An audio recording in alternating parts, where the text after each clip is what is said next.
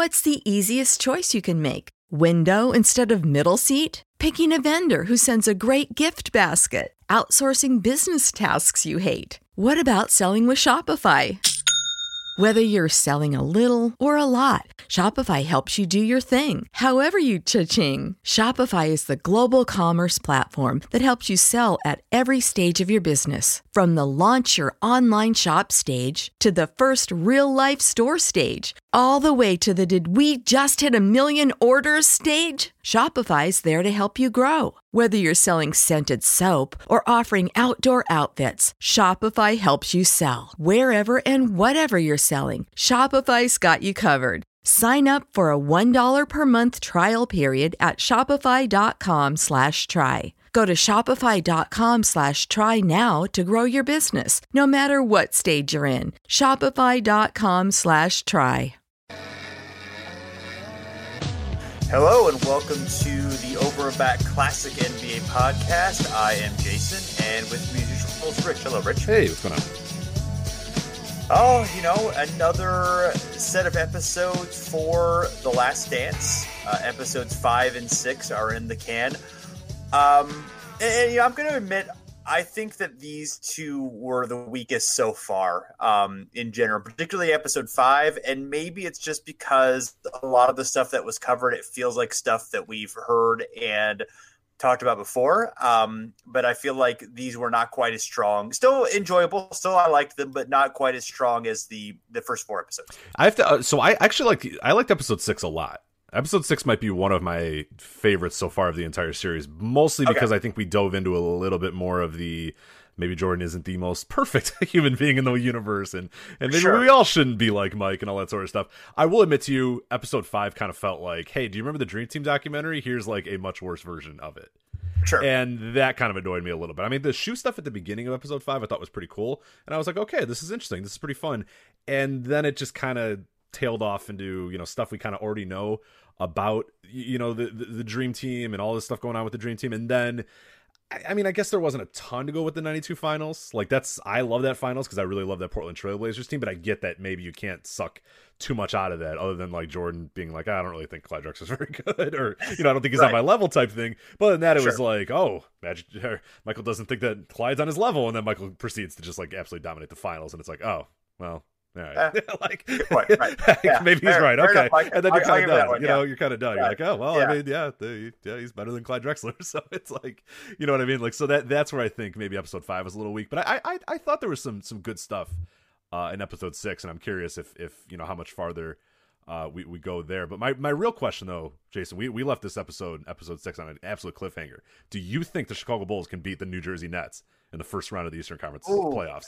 Uh, Calipari's team is pretty good. Yeah, Sherman right. Douglas, he's True. looking. Kerry Kittles, yeah. Keith Van Horn, they That's got a lot of talent. Good point. It's gonna be tough. Yeah, Chris Gatling's out there. He's tough. Yeah. Who, who, guards Chris Gatling? You know, who, who guards Chris Gatling? I mean, well, how many people guard Chris Gatling is the question. I mean, double, maybe triple team Chris Gatling. You you can you can't stop Chris Gatling. You can only hope to contain him. So, fair point, Rich. You know, I wasn't quite prepared for that, so maybe we'll have to punt that toward the end of the episode if you know we can see what happens. But yeah, I you know befuddled by that question, I guess. Um, uh, speaking of young NBA stars, uh, we begin 1998 with 19-year-old Kobe Bryant and Mike and Michael Jordan um, facing off somewhat in the All Star game. Uh, this is 1998 All Star game, obviously February 98, Madison Square Garden. Uh, Jordan well, it wouldn't be his last All Star game, but people were thinking at the time that probably would be his last All Star game. Um, not thinking that he would come back as a Wizard one day. Um, did we even know? I guess we knew what a wizard was at that point, but uh, we, we, did know. Um, yeah, we briefly knew what a wizard yeah. was, but we, it was right. uncomfortable and we didn't like it. And then Michael Jordan came back right. as a wizard, and it was uncomfortable and we didn't like it. So. It was more uncomfortable. Yeah. right. Hey, listen, listen, greatest wizard six man ever. I would have to say, probably. You know, Michael Jordan, maybe. I don't know. Absolutely. Uh, well, Toni Kukoc. Yeah, yeah. You know, yeah, no, just joking. Yeah. yeah, for sure. Yeah. Um, yeah, so um, we get some fun, you know, um, backstage stuff with um, Larry Bird, who's of course the the coach of the Pacers now, and and MJ razzing on each other. Um, you get some comments about uh, from '98 Jordan about Kobe about you don't let the game come to him. He just goes out there and take it. They all kind of make fun of him a little bit for that was that was um, it. I was glad they had that footage in there. right. It was kind of cool. where, Yeah. you know these guys are like I ain't gonna pass it in. What a little and like people forget Right. that that's what the reputation for Kobe was. Like now it's it's you know obviously. Um, in the in the time of his, of his life and, and his career or whatever, it's kind of changed a little bit, and he's like this ultra competitor, and he's like you know the the the next lineage of Jordan in terms of that he just really wants Right. to win. But at that time, they're like, what does this little eighteen year old asshole think that he's doing in our league? Because it was an old man's league at that Right. time. You know, it was Oh, old, yeah. and these dudes did not like Kobe Bryant out there thinking No. he was good and thinking he should have the ball and that he should be doing everything. I mean, it was that was the thought at the league. I mean, that, and that was the thought of like the major media too uh, about Kobe. But what was cool though is that the, the fans really embraced Kobe. Uh, in those early years, and that's how he became an all-star starter at you know 19. Is that you know, the young fans were really into this guy? Like this guy's cool. We like this guy, and and uh, we'd see that carry through. Those fans would you know become adults, and and they're still arguing They about Kobe still- today on it on Twitter. They- So. they. Yeah, that's it's fun. We, we enjoy that. No, yeah, I mean, yeah, and, and obviously, yeah, Kobe was not. He was a little bit ahead of in terms of popularity as opposed to you know um skills. I mean, he was a very talented young player, but he you know he had a long way to or only really two two or three years before he really emerged as you know top ten level, you know top five MVP level type player. But uh, he wasn't quite there yet, but he was still good. And, and obviously, we've talked about, I know, in previous episodes about, you know, early confrontations between Jordan and Kobe and how, you know, Jordan was, you know, was quick to praise him and talk about, you know, the stuff that he would share with him. And, you know, definitely um, served a little bit in terms of an inspiration mentor type role. Eh, You know, we, we, we get some footage of Kobe here. I, you, I think just recorded weeks before he passed away. Um, if I'm, if I'm, I remember that being a thing. Yeah, I remember them Yeah, talking about how they, right. they had just talked about just talked to him during the for the documentary, and yeah, that's kind of uh, chilling footage to see, knowing yeah, like you know, in, in two weeks' time, Yeah. what was going to be happening. Right. Yeah. And he, you know, he talks about how, you know, it's rough couple years of him coming into the league that he was, you know, he started off being the kid who shot a bunch of air, ball, air balls and, um, you know, of course, Jordan providing guidance for him and, and all that good stuff. So not a lot there. Um, but uh, you know, nice to see, um, you know, the, the, the, seeing the backstage type of stuff in 98, like, um, maybe we talk about later, but I know there are some people who are sort of disappointed that the focus of this series has been so much away from the 98 years and they were kind of expecting more of like kind of the the backstage stage access and I guess Mhm. getting to know the personalities of that team. And you know I, again I'm good with the documentary how, how it's gone so far. You know some quibbles with the these two episodes particularly episode five which I think was definitely the flattest one. Um but I, but, you know, but I, but I, you know, I can see the stuff here and and wonder, okay, you know, could it have been an even better documentary if it focused on '98, or, or is there just, you know, not really that much there? I, obviously, I have not seen all the footage that they have, um, but it, it definitely gets pulled away from '98 um, a lot more, and I think in this episode a little bit to its detriment. Yeah, and and that's I think going to be a problem throughout the rest of and and like you said, without knowing the footage. I have no idea if it's like, oh my god, you're not going to believe what Bill Wennington did, and you know, oh my god, Right, Scott right. Jason Caffey were uh, just absolutely ridiculous. I just think the problem is, is and, and maybe people heighten their own expectations about it. Is I just don't think that '98 Bulls team is very interesting. I don't think like a lot of NBA teams are really interesting when you actually like follow them around day by day.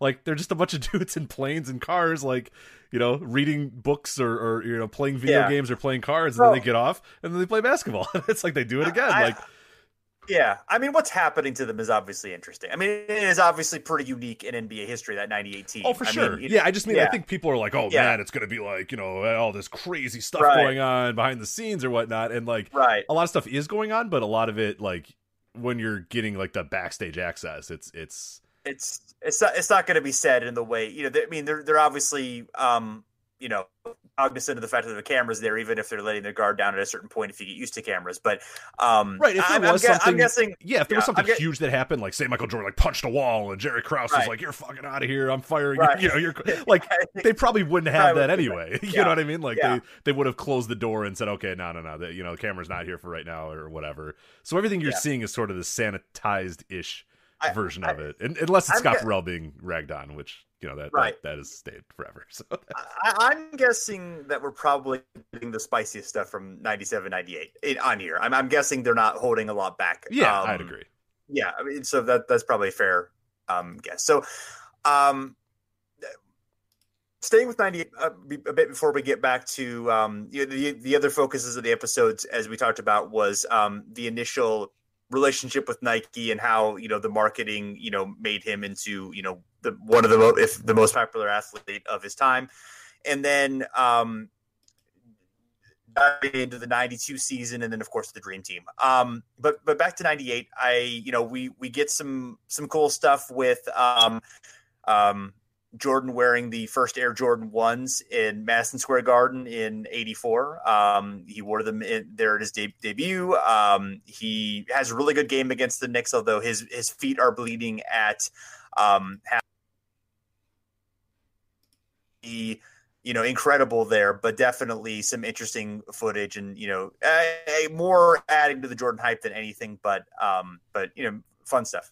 Yeah, no, I, I liked a lot of that early, um, because that's, we don't hear a ton about, maybe the courting of Michael Jordan and and and, and the Nike. Like I I really for some for some reason maybe I'm just like not watching the right stuff for it, but I've I don't feel like I've gotten enough about like Nike's kind of rise in the basketball game and how important Jordan was uh, to that rise. And I was kind of glad to see that a little bit because, yeah, I mean, right. they took a huge risk with this guy. And then, like, we kind of think of it as like, oh, yeah, they paid Jordan a bunch of money and then Nike became the biggest shoe company ever because, of course, they did. But, like, you know, I, I forget who brought it up. I, I forget exactly whose quote it was, maybe David Aldridge, I forget it who was, but was saying that like, yeah, a lot of the top NBA guys were getting like a hundred thousand for shoe deals, and here comes Nike with two hundred fifty thousand dollars, and it's like, oh my god, like had that not worked, like say Michael Jordan's foot breaks a second year and he never comes, you know what I mean, like he never comes back or, or does any of that stuff, like that is a monumental like i mean that company is is probably never going back into the world of basketball or sponsorship or whatnot but it worked out for them and and uh, we've seen you know that entire culture rise basically from that in, in a lot of ways so that it, it's really cool to see that and, and and dive into that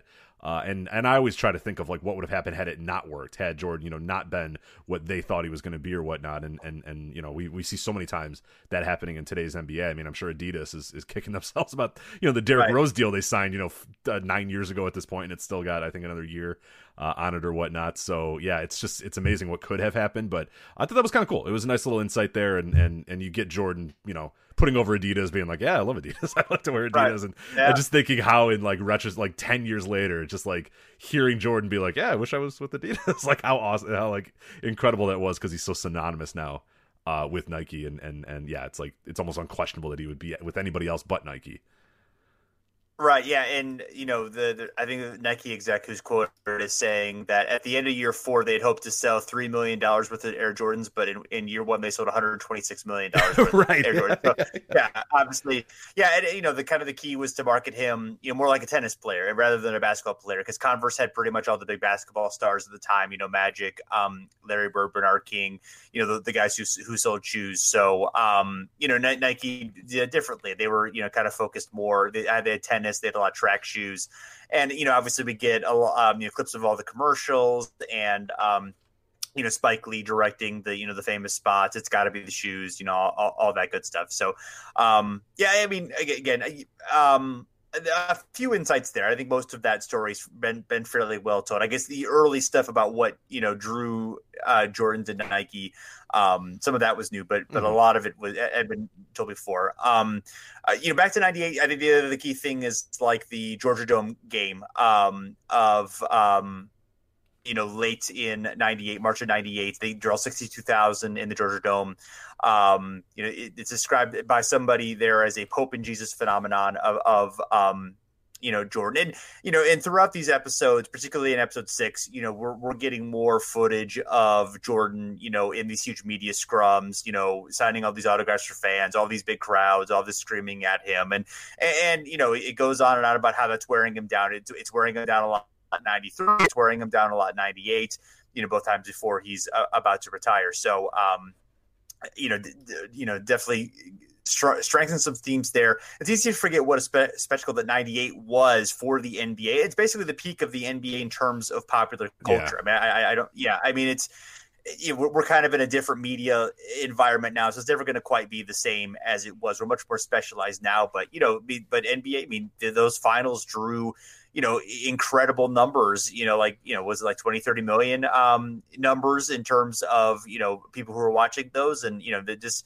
there's there's very few things now that you know almost everybody watches, and the NBA definitely was at that point. Jordan specifically was at that point in '98. Yeah, no, it absolutely feels like 1998 was like the, the peak when, like you're saying, where where sports and particularly the NBA felt like it was just interwoven with like popular culture. Like there wasn't the NBA and also like entertainment and that sort of stuff. It was like that was it. You know, every entertainment show, every news broadcast, it was they were talking about the NBA. They were talking about Michael Jordan. Like he was that. He transcended sport in a lot of way and just became a public right. figure yeah. like you know any yeah. other you know major major uh, public figure was and uh yeah i i like the georgia dome game a lot and they showed like the camera shot of like the really like very oddly rigged, you know, stadium and there's like a floor yeah. in the middle of it. Like I want more games than just like horribly oddly configured uh, domes that like nothing looks good. It's like cavernous and it's like an awful place to watch a basketball game. But I like a good dome game. I like a good Alamo dome. I like a good Georgia dome. You know, yeah. little, some Sky Dome is some Sky Dome yeah. Toronto Raptors games, you know. I forget why I was there. It was was when I was working for a newspaper, but I was at the. I didn't actually go to a game, but the Final Four in Atlanta. Um, I think it was 07. It was the year Ohio State and Florida played in the um, in the final, and I, I, went to like the Georgia Dome and like saw like how it was like all set up, and it was it was like a really weird configuration because obviously yeah, the court is so much smaller than the field, and you have like a whole lot of it like you know curtained off, and yeah. it, it, it, I, I, can't really describe it very well. My memory of it isn't that um isn't that clear, but it was yeah, it was just it was just so bizarre. Like I had no idea like um you know how they would yeah. I, no clue that was the way that they would configure, it, even though it kind of makes sense, you know, in, in your head once you realize, okay, yeah, this is the, there's only only certain ways to have this work in this space. Right. I, I, was like the Pontiac Silverdome with the Pistons, where they just put a giant blue oh, yeah. tarp over half the stadium. So like that, was basically what it was in Atlanta. That was right. yeah, it was basically the same type of thing they were doing. Yeah. So um yeah. So um uh, so anything else you know kind of re- regarding nike or you know obviously david Falk's interview no, no talks, i think i know, got everything out of my idea. Yeah okay. Yeah so you know diving into 92 you know we don't again not a, whole lot about the 92 team other than you know kind of there's some discrep- discussion of them being awesome and, and we get some nice um, clips of the 92 team being awesome. Uh, and then we skip right to the finals don't talk about the playoffs at all. Um, and uh, Jordan said, "Yeah, yeah. I mean, Drexler was a threat, but I took offense to the idea that they were comparing. And yeah, Jordan averaged like thirty-five um, point eight points per game in that finals. I mean, just completely outclassed um, Drexler, who you know was oh, again Drexler."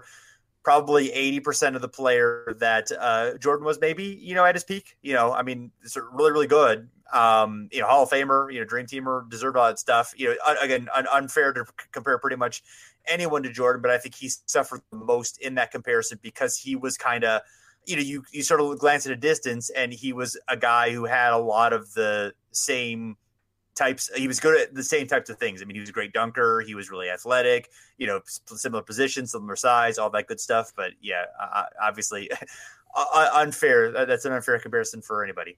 Yeah, and and like I I like that they focused a little bit on the '92 team, like briefly. Yeah, at least we had the highlight clip because that's like my favorite Bulls team of all time. That '92 yeah, team. That's awesome. Yeah, the thing that's awesome about that team is like, and and you know, people will always say, oh no, the '72 and '96 team, or you know, 1998, or any of these other teams. But like that's you know, those other years, I think is when the when when Jordan to me stopped being like a super entertaining player and just became like a great like uh, he was just an, an unbelievably good player but like night two, he's still flying all over the place. He's still bouncing like you know like a pogo stick. He's all over and and like Horace Grant's all over the court and Scottie Pippen's all over the court. That night two team, I love those guys because like by ninety six yeah. and ninety seven, they're slow. They're kind of winning games by attrition. They're winning games because they're better than every other team, and they're winning you know ninety one to you know seventy eight because they're just better than you at every aspect of the game or whatever. But ninety two, man, they're flying around. They're just like I love that team, and yeah, if if people, you know, that I think that the, the, montage did a good job of it. But yeah, do yourself a favor and watch like a 1992 Chicago Bulls team because it's such a different ride than when you watch, you know, 96, 97,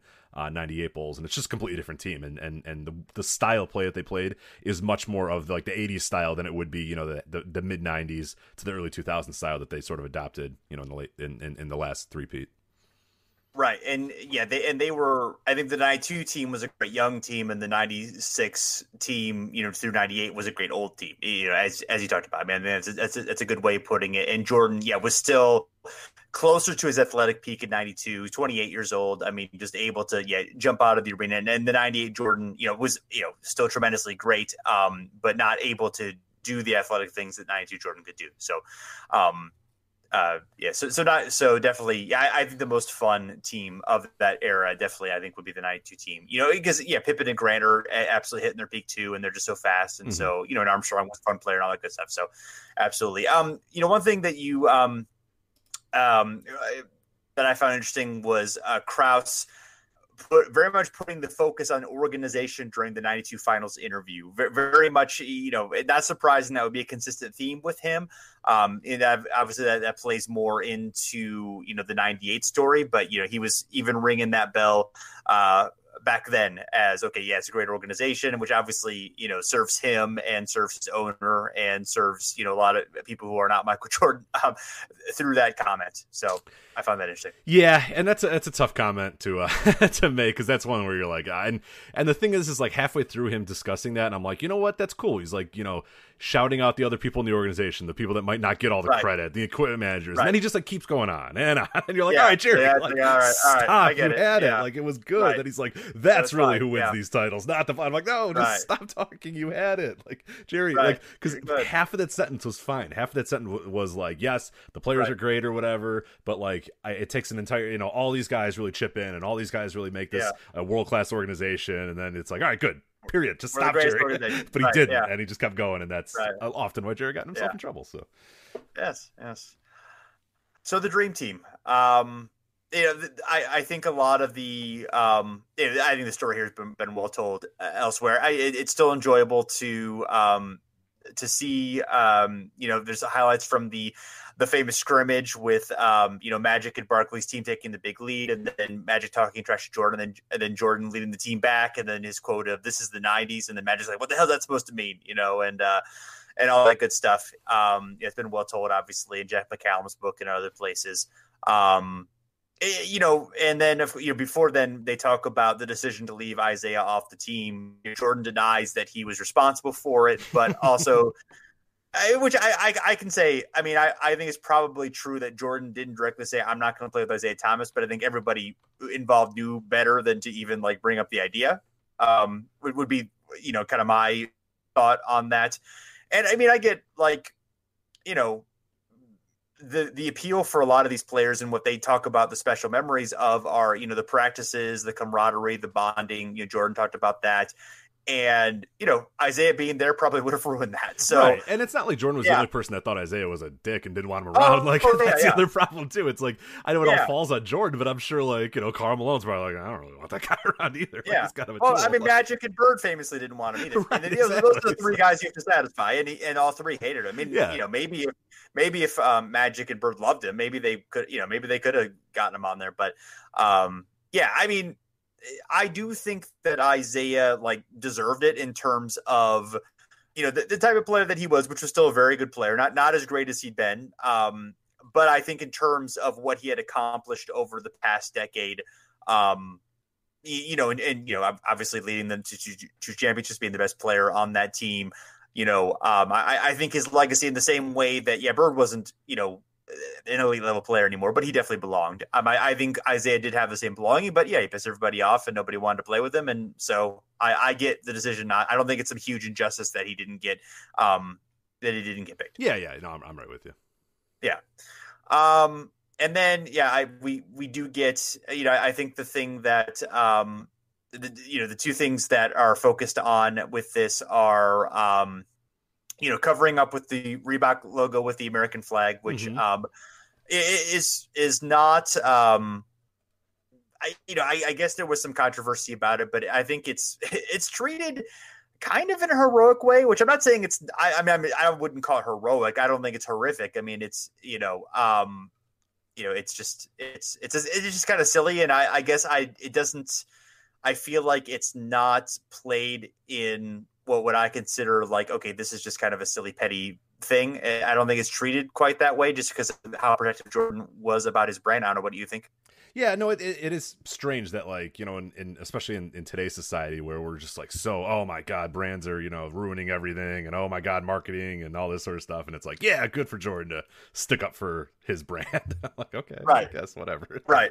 Yeah, I'm kind of like whatever, but yeah, some people were like, yeah, that's good. Screw Reebok, and I'm like, okay, like, right, right. Yeah, no. the other it, selfless, you know, multimedia, right. multi-million dollar shoe company is better than this multi-million dollar shoe company. I guess, yeah.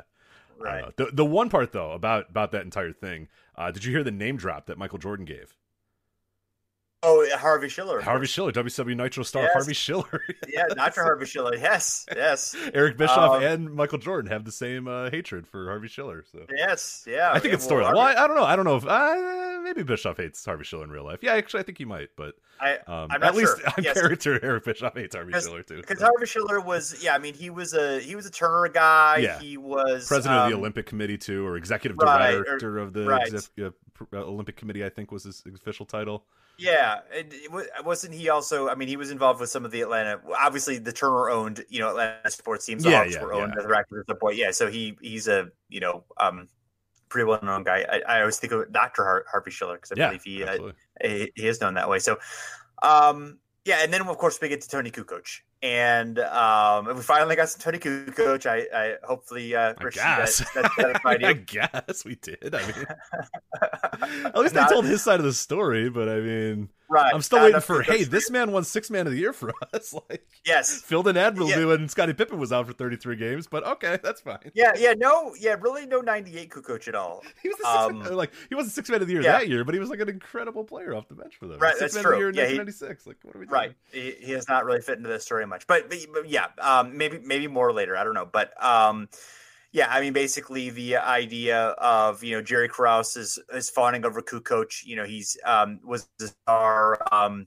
in Europe. They drafted him um, earlier on. Had been trying to bring him over, but you know he's making a decent amount of money in Europe. Wouldn't make as much in the NBA. Um, Pippen, in particular, offended by Kukoc being a higher priority in terms of signing than than he was. Um, and Jordan Pippen both, you know, want to basically take it as an fu to Krause to um, destroy Kukoc in the game against Croatia, which in game one they basically do. Um, a few things that I that I I learned about this is that Kukoc apparently was not aware of the fact that Jordan and Pippen um, hated him and wanted to see him uh, be destroyed. So, um, so, so that was fun. And he, it, and Kukoc just kind of like, oh yeah, I hadn't met you guys. Like, what, what are you doing? This, right. You know? Hello, I'm your new teammate. And, uh, and I think you and I talked about it, but I, I forgotten that Kukoc actually did play pretty well in game two of that, the, yeah. which is the final game, the yeah, gold medal game for the, yeah. So, yeah. So it wasn't like he, you know, it was, it wasn't like he was, it was some demonstration that he wasn't an NBA level player. Um, you know, he was still he played pretty well against you know the best uh, you know the NBA had to offer at the time, and uh, and, and you know, and Christian Laettner, Of yeah, of course. But I, I thought they right. did a decent job in in in this at least of giving Toni. I thought Toni Kukoc acclimated himself pretty well because he wasn't like angry about it, but he was just kind of like, yeah, I didn't like leave you know Croatia right away yeah. because my country was going through like a good, godly, bloody civil war, and I didn't really want to leave my family right. behind. Um, yeah. So eventually, I did take less money and came to the NBA, and then now you guys hate me because like right. because right. it's just like all right, like yeah. I mean, had you have known how like and, and I thought Michael Wilbon had a good quote. Like he was like kind of annoyed that Pippen called him soft because he's like, dude, like this guy's dealing with right. like his family yeah. is dying. You know, there's a civil right. war going on in his country. Like, like maybe don't call him soft because he only scored four points in, in a basketball game. Like maybe there are things bigger than basketball there, Scott. But you know, uh, it is what yeah. it is. But I thought Kukoc did a good job and, and was just kind of like, yeah, I mean, whatever. And I was so glad that they actually touched on game two and gave him a little bit of credit that, like, it wasn't just like, because I feel like the Dream Team documentary was pretty much just like, they locked down Toni Kukoc and he was done and knew he didn't belong in the NBA or whatever. And it's like, well, I mean, in game two, he scored 16 points and he scored like 21 points right. a game after that game. And, and he led his team to the gold medal game. So I don't know. He's a pretty good player. That's not bad. Uh, yeah, that's all right. And then Harvey Gantt, uh, mm-hmm. the, um, the, candidate for Senate in 1990, North Carolina. Um, famously, Jordan is asked to endorse Gantt, who's who's uh, facing Jesse Helms, who's a horrible, horrible racist uh, senator, um, Republican. Uh, Jordan uh, doesn't endorse Gantt. Um, he admits actually saying Republicans buy sneakers too, which I'd always thought was the sentiment, but not the actual real quote. But he he admits to saying it out. He says that it was kind of a joke that he said it, you know, on the bus with Pippen and and Grant and all those guys. But um, he said it kind of facetiously, but he admitted to saying it, which I um, I was a little surprised by that. Yeah, I, I that was it was cool to kind of add some you know add, add some background to that quote because yeah i was the same thing like i've heard that quote before and then i've also heard the oh that's not exactly what he said he just kind of you know it's a sentiment or there were some words put in his mouth or whatever for so for jordan to right. flat out say no i said that but it was a joke is is i guess a, a pretty big step because uh, he did say it and and and i think that's something that's been denied or or, or argued about uh, for years and right. years and years. And Sam Smith's been sort of unjustly, you know, crucified for, oh, that's not what Michael said. And it's like, right, oh, it's, right. what he, it's what he said.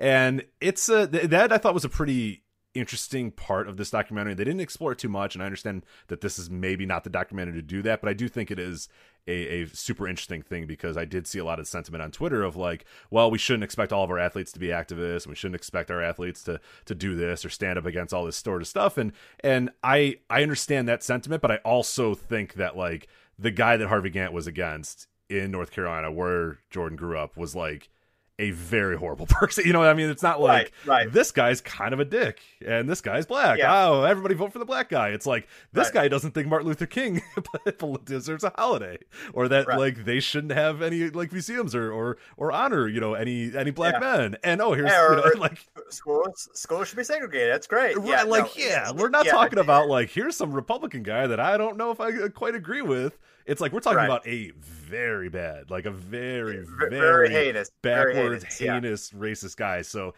I know that, like, yes, not all our athletes need to be activists, and not all of our athletes have to be role models. But would it kill Jordan to say, "Hey, don't vote for the guy that doesn't think you know blacks and whites should go to school together"? I don't know. Yeah. I don't think that's too much to I, ask. I, I, I get it. Yeah, I, and I you know, Jordan says, I never thought of myself as an activist. He's but selfish, probably. Um, you know, I mean, he he's willing to go that far.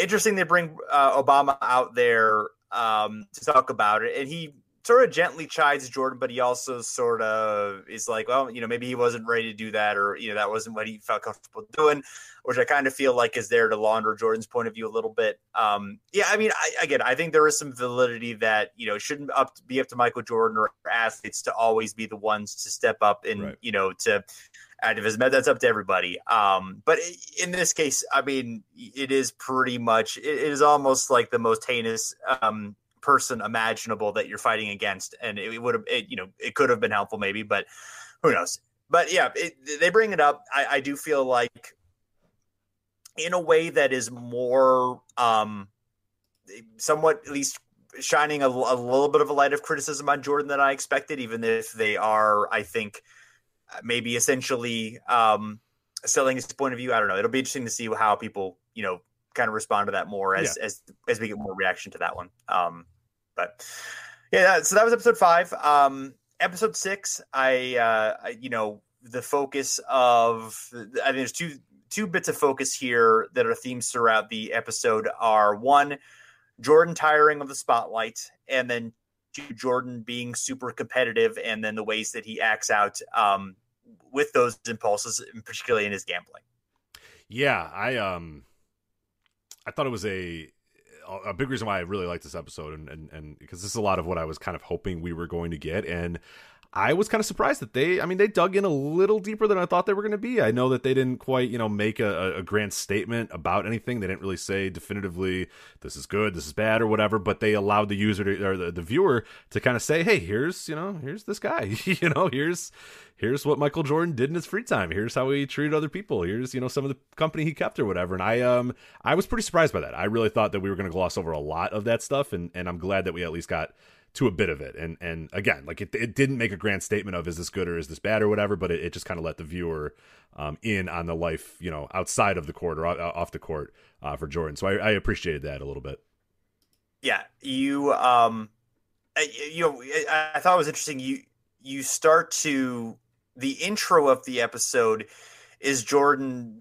He's filming. Um, I, I, don't know if it's if it's special or if it's a commercial or exactly what it is, but um, you know, this is I think ninety three, um, ninety two maybe. Um, and he uh, he keeps saying, "I don't think you basically the the theme of it is like you know um people say they want to step in his shoes, but they would if they knew the reality, they wouldn't want to. And he and he's like, I don't think you can see the true Michael Jordan for if you're just in my shoes for a day. You have to be there for you know for a long period of time. But he keeps you know it's some scripted thing or semi scripted thing anyway, and they he mm-hmm. keeps doing different takes of it. It's like almost like okay, this is Jordan like saying something that's really honest and really personal and really heartfelt but then you hear him repeat and saying it over and over again in like a scripted way. Absolutely, I, yeah. yeah. No, I, I, I actually was kind of, I mean, that that kind of took me aback, and I really thought that was great editing and and, and great filmmaking by um, yeah. whoever made the decision to have Jordan say it and then go, ah, sorry, here, let's run that back. Uh, yeah, no, it's very difficult to have a day in my. I was like, oh my god, like yeah, because it's it's like you hear you come into the episode with this oh my god heartfelt close in on Michael Jordan in his eyes talking about how you hate you know being me is not easy and being right. me is and then like cut all right actually let's do it this way and right. then it gets right back into the same voice and you're like oh man like that what felt like the most sincere moment of Michael Jordan that I've ever heard turns out to just be you know him filming a commercial. I thought it was really good editing that, that they did there.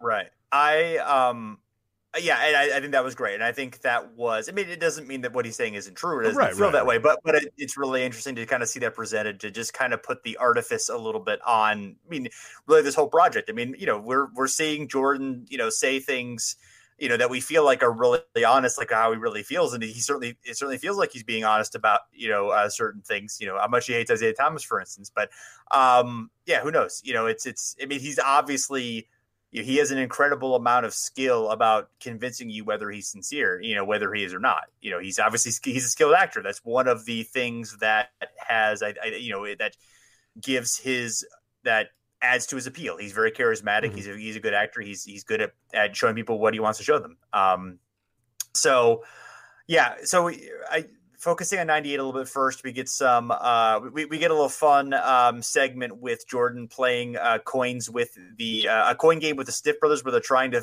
to throw a coin as close to the wall as possible without hitting the wall. I believe is the point of the yeah, game. So, you know, honestly, I spent the entire time of that segment being like, I don't understand the point of this game at all. Like, I guess I'm lame or I've never played that before.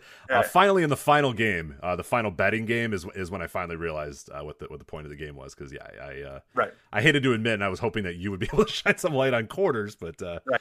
um, I guess you you can't. So I think that's what the point of the game is. But sorry if we're lame and, and don't actually know the point of quarters. So. Not not really important what the point of the game is, but more just show again again another example. There, there have been many about um, Jordan getting hyper competitive with like you know the smallest people about the smallest things. Um, and uh, you can tell obviously he's frustrated he doesn't win it, and you know gets a little bit uh he gets a little bit annoyed that he doesn't win it, but he I, he laughs it off for the most part. Um, we get some nine not much from ninety eight here.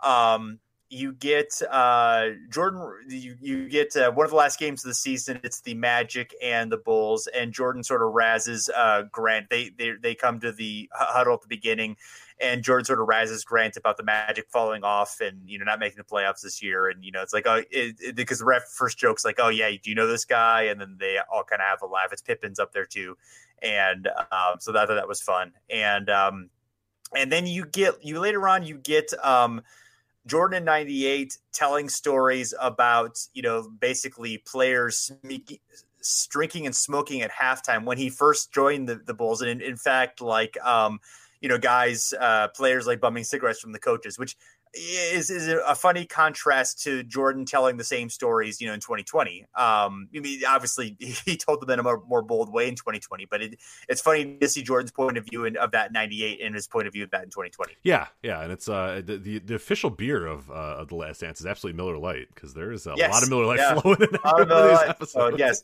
yeah.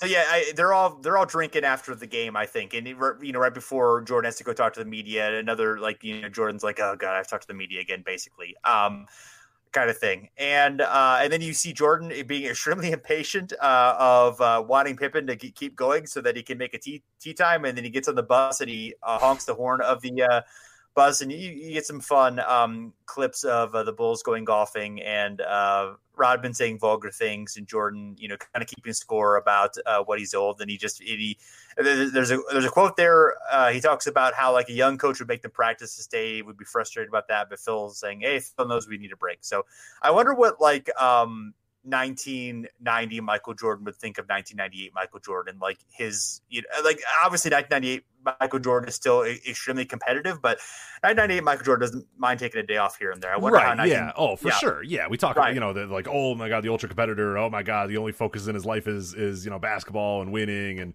and dominating or whatever. And then yeah, you have 98 Jordan just sitting there, you know, lighting up a cigar, going, right. "Thank God I don't have to practice today." Um, yeah, yeah exactly. no, uh, he'd probably very much scream at 19, you know, 90, 1990 Jordan would would call 1998 Jordan old asshole who doesn't care about winning or something like that for sure. Right. But you know, exactly. Yeah. When you're five no. titles deep, I guess you get a little bit more leeway. So. Yeah. Uh, well, you know, fair enough. Yes. uh, so uh, the rest of it, you know, focus pretty much is on on 93. Um, you know, we talk about the Jordan rules, which actually came out in 91, I believe. Um, mm-hmm but it's more of a recap of just kind of the controversy that came out about that. Some of the things that, um, you know, some of the revelations about, you know, Jordan was a mean guy to play with, and you know, Jordan did. Jordan definitely enjoyed. Um, I mean, some of the gambling revelations were in that book, right? Um, oh yeah, yeah, yeah. There was a lot yeah, in there. Yeah, yeah, just the the way he treated other people, the gambling, yeah, all that right. sort of stuff. It was basically a, here's so, being here's following around Michael Jordan for a year, and it was like I don't know that anything was like super like, oh my god, you're not going to believe this. It's just like, hey, here's what Jordan does. Jordan, you know, goes on the plane and right. and bets people twenty five thousand dollars, and they're like, Jordan, like Mike, I don't make yeah. like I can't afford right. to spend twenty five thousand dollars on a, a hand of blackjack. Like I only make like two hundred thousand dollars, man. Like I'm not like you. Right. And and yeah, just that and just kind of the, the the ultra competitiveness, the yelling, the you know the way he treated other people. It it was it was you know I mean it wasn't like it's still kind of greeted as a oh my god here's like a you know this this scathing you know review of Michael Jordan, but like no one's ever said anything in there is false. Like, you know, and, and I think that's the same thing we got in this. It's like everybody's kind of like, yeah, they, they said it, but I wonder who said it. Right. and like what we had more yeah. is like, let's who who told everybody that this is how Jordan was? Right. Right. Yeah. As opposed yeah, no to one really, is, yeah. Yeah, no one really argued about the accuracy of it. It was right. more, yeah, who, you know, because I, I think Jordan thought it was Horace Grant, and Grant like says it wasn't him. BJ Armstrong brought up that it had to be a lot of sources in a way that makes you think that he was one of the prime sources. Um, oh, BJ definitely. And, He's like, hey, look, it could have been any of us. It yeah, it could have been anybody. Hey, it could be a lot of people. Yeah, yeah, for sure. That'd be a lot of people. Yeah. Um, you know, Phil Jackson tells a story about Cross be, Krause being mad about some of the quotes in the book. He wants to sit down with Phil and go over all the quotes and you know figure out who said it and you know, I, mean, I think Phil admitted to being source to some of the stuff in the book. So, um, uh, so yeah, I mean, I again, I'm, I, you know, a lot of this is more observation. I mean, you know, this is still a time in which you know the the um, coach or the j- journalists still have you know a decent amount of access to NBA teams. So that's very much going to change. I think partly as a result of this book, and, and I think the the Bulls were the first team in the NBA to really close things off, yeah. you know, in a um, in a major manner. But um, you know, uh, so yeah, some good stuff. I, I liked the uh, the hip hop parade montage with uh, with Jordan and Bulls highlights. The uh, that layup hand switch against the uh, Nets with those really really shiny blue uh, yes. Nets uniforms they had yeah. that year. That was that was quite a uh, that was quite a highlight. Yeah, it took me a second. I'm like, who the hell was wearing those uniforms? Right. And then I'm like, that's yeah. Drazen Petrovic. Oh my god, those Nets. Yeah, uh, yeah. those Nets uniforms yeah. are. Uh, I, I don't think I've ever seen them in the in the in the wild like that. I've only just seen pictures of them. So it was uh they were quite uh quite blue. they were very very blue. Yes, they were very they were very shiny and very very blue. But uh, you know, I mean, I've there have definitely been worse Nets uniforms. There have, yeah. They're they're yeah. they're not greats, but yeah, there there there's been worse for sure. Uh, yes. So um then we get into the 93 playoffs uh famous the, the most famous series the competitive series were against the Knicks and against the Suns uh, uh the Knicks obviously Eastern Conference Finals um and then the we, we finally do get into gambling. Uh, the Knicks win game one and game two of the Eastern Conference Finals. Uh, then there's some newspaper reports that Jordan is seen late in at, in Atlantic City at a casino. I think it was between game one and game two. Um, he he said he went with his his. I think it was his dad, but with other people there. Uh, there's a uh, there's a funny clip of uh, who's that New York radio guy? Uh, Mike Uh, Francesa. Mike Francesa. yes. yes. Okay, yeah, uh, who who who says it shows a lack of commitment, which is just kind of hilarious to see, like a dude like that say that about Mike Just a Michael Jordan. fat New you know? York uh, yeah, Right, radio guy being yeah, like, he's not right. committed. Yeah, yeah. That's the Yes. sports pope for you. And um and then we get eh, we then we kind of get the backstory um first from David Aldridge about you know the fact that he you know had you know had a history of gambling especially out in the golf course. We get a you know the story a brief story of uh, Slim Bouler who was a, a guy that Jordan ended up having to um testify his trial. And one of the things that's revealed there is that uh, Jordan, you know, owed him, you know, significant gambling debts. And then there's the Richard Esquinas book, the the Michael and Me Our Gambling Addiction, which is hilarious title of a, a book. Um, which you know brings up a lot more revelations of you know Jordan's extravagant amount of gambling. Um, and then I love Jordan's quote of like, you know, he's like, "Oh yeah, I'm just going to golf with all these guys. I don't know anything about it." And he's like, "Then I find out later that all these guys are really bad." right. uh, to be innocent again, yeah. Um, I have never, right. I have never read that book, and I don't, uh, I don't believe you have either. no, I don't plan to read that. Has one, anybody but, read that? I don't think um, anyone's ever read that book. I, I well, people write read enough to make a big deal about it at the time, but yes. Um, so and then you know Jordan does some interviews that you know kind of it's like, well, I have a competition problem, not a gambling problem, blah blah blah, and he eventually stops talking to the media. In the meantime, uh, the Bulls do rally in the series. Um, Jordan is 54 points in game four. Game five is the famous Smith where Charles Smith misses like a thousand putbacks at the end uh, to blow for the Knicks. And then game six, the Bulls wrap it up pretty well. So, uh, yeah, we get into the, the physicality of the Knicks. Not a whole, I mean, some, you know, obviously there's some clips and stuff. They talk about how tough, you know, that they were physically tough, but, uh, you know, they're never really, I mean, the Knicks obviously never beat them with Jordan. So um, they're not seen on the same level as both a, you know, um, existential threat to the Bulls and an existential threat to the NBA as, you know, the, uh, as the Pistons were, of course. So Yeah, right, right, right.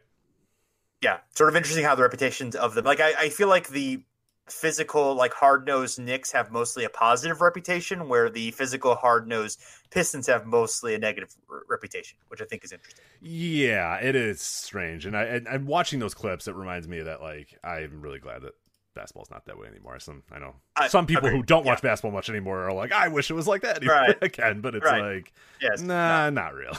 like, I, I, you know, I, yeah, a little physicality once was fine, but yeah, the all the time. Yeah, it's just come on, come on, guys. Um, so then we get to the finals. Um, the uh, Phoenix Suns. This is Barkley's MVP year, which of course Jordan is slighted by. Uh, Jordan finally breaks his two week silence, uh, talking to his good friend NBC's Ahmad Rashad.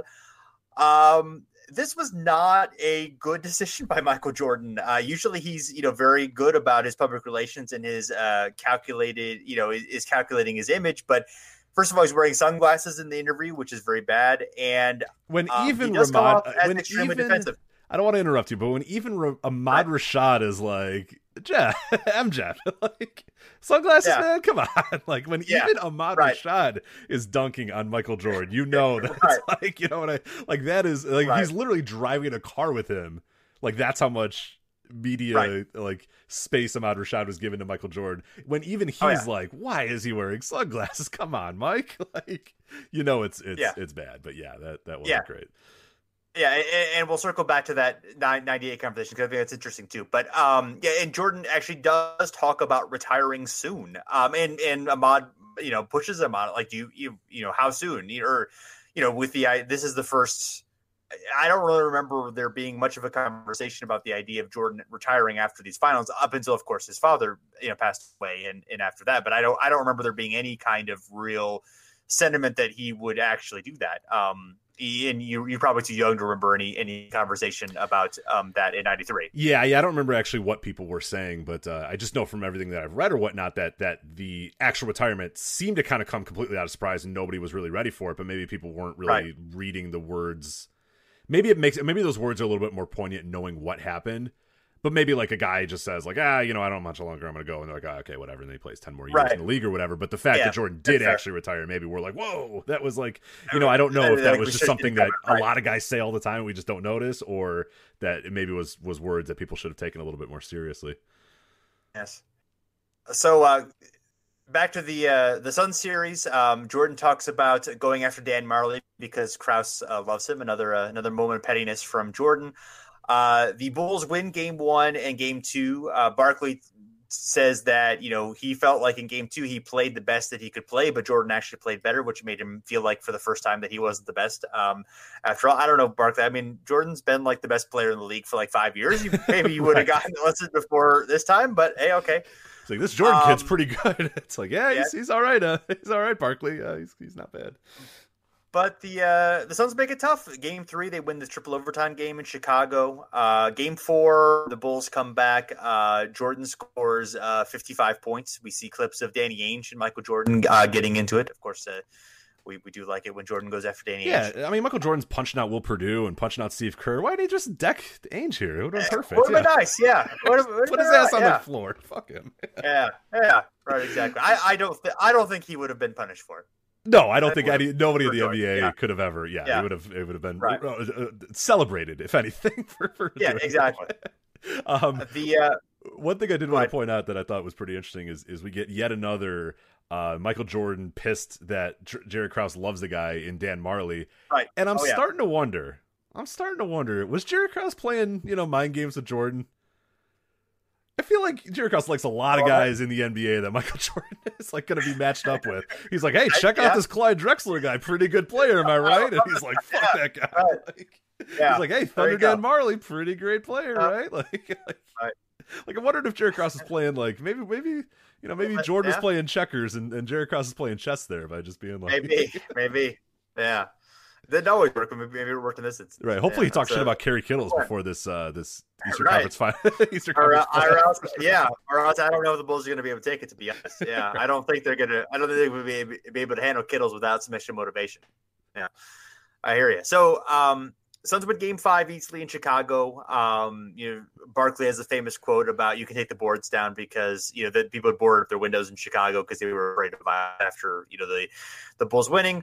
Uh, on the plane before Game Six, Jordan says, "Hey, I'm only packing one suit. I don't know about you guys." And uh, and then they famously win on the uh, John Paxson shot, with- which a nice uh, nice pass by uh, Horace Grant, which I had not uh, noticed. Um, I, I kind of forgotten about what a nice pass that was out of the uh, out of the post from Grant to uh, an open Paxson. Oh, it's so good. Yeah, a lot of times they'll, they'll like Yeah. cut or just like zoom in on John Paxson, but yeah, like Horace Right, Grant gets right. this pass, and the play is like appears Yeah. to be pretty much designed for Horace Grant.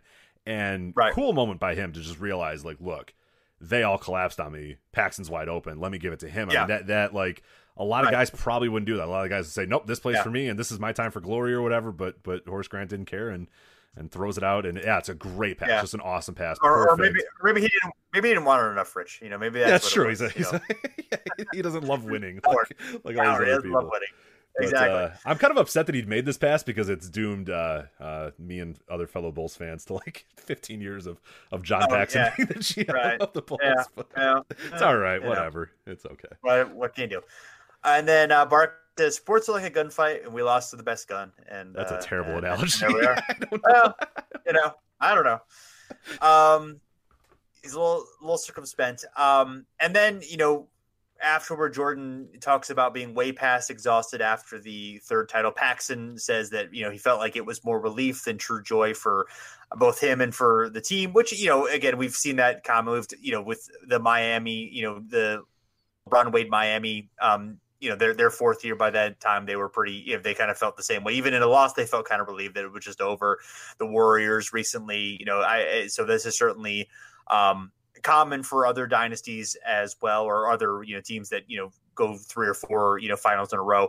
Um, just how challenging that is, how much of a grind it becomes, and um, you know how it's almost you know again it, it becomes a, a point where the joy isn't there that it is with the first and the second instance. Um, and then Jordan says, you know, basically, yeah, like you know, if I had to do it over again, I would never want to be considered a role model just because of all the, um, you know, kind of the some of the pressure, some of the added things, the added um, you know, scrutiny over, over your behavior that um, that that gives. And we go back to 98 where Ahmad and Jordan are talking about, of course, after he's you know come back, uh, after he's left and come back, about the idea of him leaving again, and then you know talks about how you know okay yeah uh, some guys talk about how you know they they want to go until they they can't walk off the court and he's like yeah i want to leave two years before my skills fall off. I want i want to walk off the court. And yeah. he says yeah i'm not sure if i'm going to miss it. So interesting again you know that seems in contrast to a degree with jordan as a competitor. Like you know like i mean I, am not i'm not trying to criticize jordan at all for this. I mean you know you i, I can't imagine the kind of scrutiny and the kind of just exhaustion that you feel just going through this but it does seem like there is sort of a um a point where you know he he gets sick of the competition he just wants to quit, quit. and not, not that it's too hard for him but it's just like it's too exhausting for him i don't i don't know how to it, just it's sort of interesting how um, that's sort of at odds with that you know I'm the ultimate competitor reputation. Right. Yeah, and I think uh, w- without saying it, it's also the the scrutiny, the questions about the gambling, the questions about who you're hanging out right. with, the questions of what you're doing sure. after the games, and that sort of stuff. Yeah, I think is weighing on him way more than the games. But he's just sort of saying, yeah, the games are getting you know this this sort of stuff. But I guess, like you're saying, it, it also a lot of other guys would be raked over the coals for those sort of comments and that sort of thought and that sort of mentality by people like Michael Jordan would rake those same guys over the coals uh, right. for, for, saying that. But yeah, he you know obviously gets passed for, for doing that, and no, and I get it. I understand his point Not of view, and I understand the point of view yeah. of a lot of people that would have that point of view. But it's just like right. you said, it it's it's uh, if LeBron says that same stuff, he's you know he doesn't oh, care yeah. about oh, the game or right. whatnot. But, oh yeah. You know, yeah. For Jordan, it's like, well, yeah, of course he'd be exhausted. Can you imagine his life no, this way? Right. like, it's like I, I, get it. Absolutely. I understand, no, but yeah, yeah, yeah. I, am right with you on that. Yeah.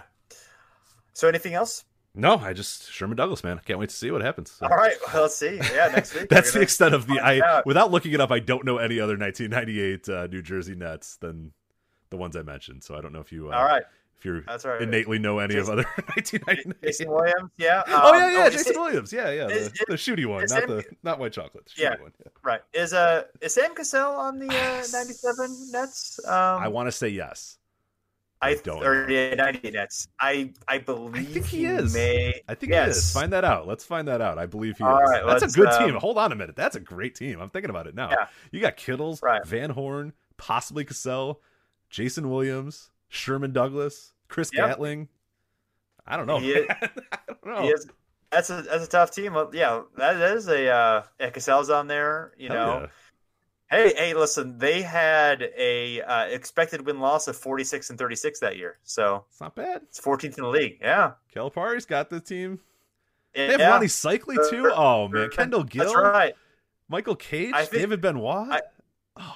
I, I think Seikaly got hurt by then. I think that was oh. because we did the episode, we did the '98 series, and remember like Seikaly got traded, and oh, then right, like there was right, yeah, right, and then he got hurt, and yeah, so yeah, it's sad times. Xavier McDaniel. All right, man. Okay, sorry. Yeah, okay. Anyway, all right, all right. So anyway, uh, thanks for uh, checking us out. You can also find us at um, at the Step Back at Fansided. Uh, you can also find us on iTunes, Stitcher, pretty much anywhere you listen to your podcast by searching for Over and Back NBA. And we're on Twitter and Facebook at Over and Back NBA. Uh, we've got uh, we got a new playlist on our YouTube channel. We'll include it in the uh, notes. So if you want to check out any of the other uh, any of the other episodes we've done about Jordan and the Bulls from this era, you can find it all there. We're still working on getting our uh, back archive up. So but uh, in the meantime, check all that out. And uh, thanks for listening. We're back again soon.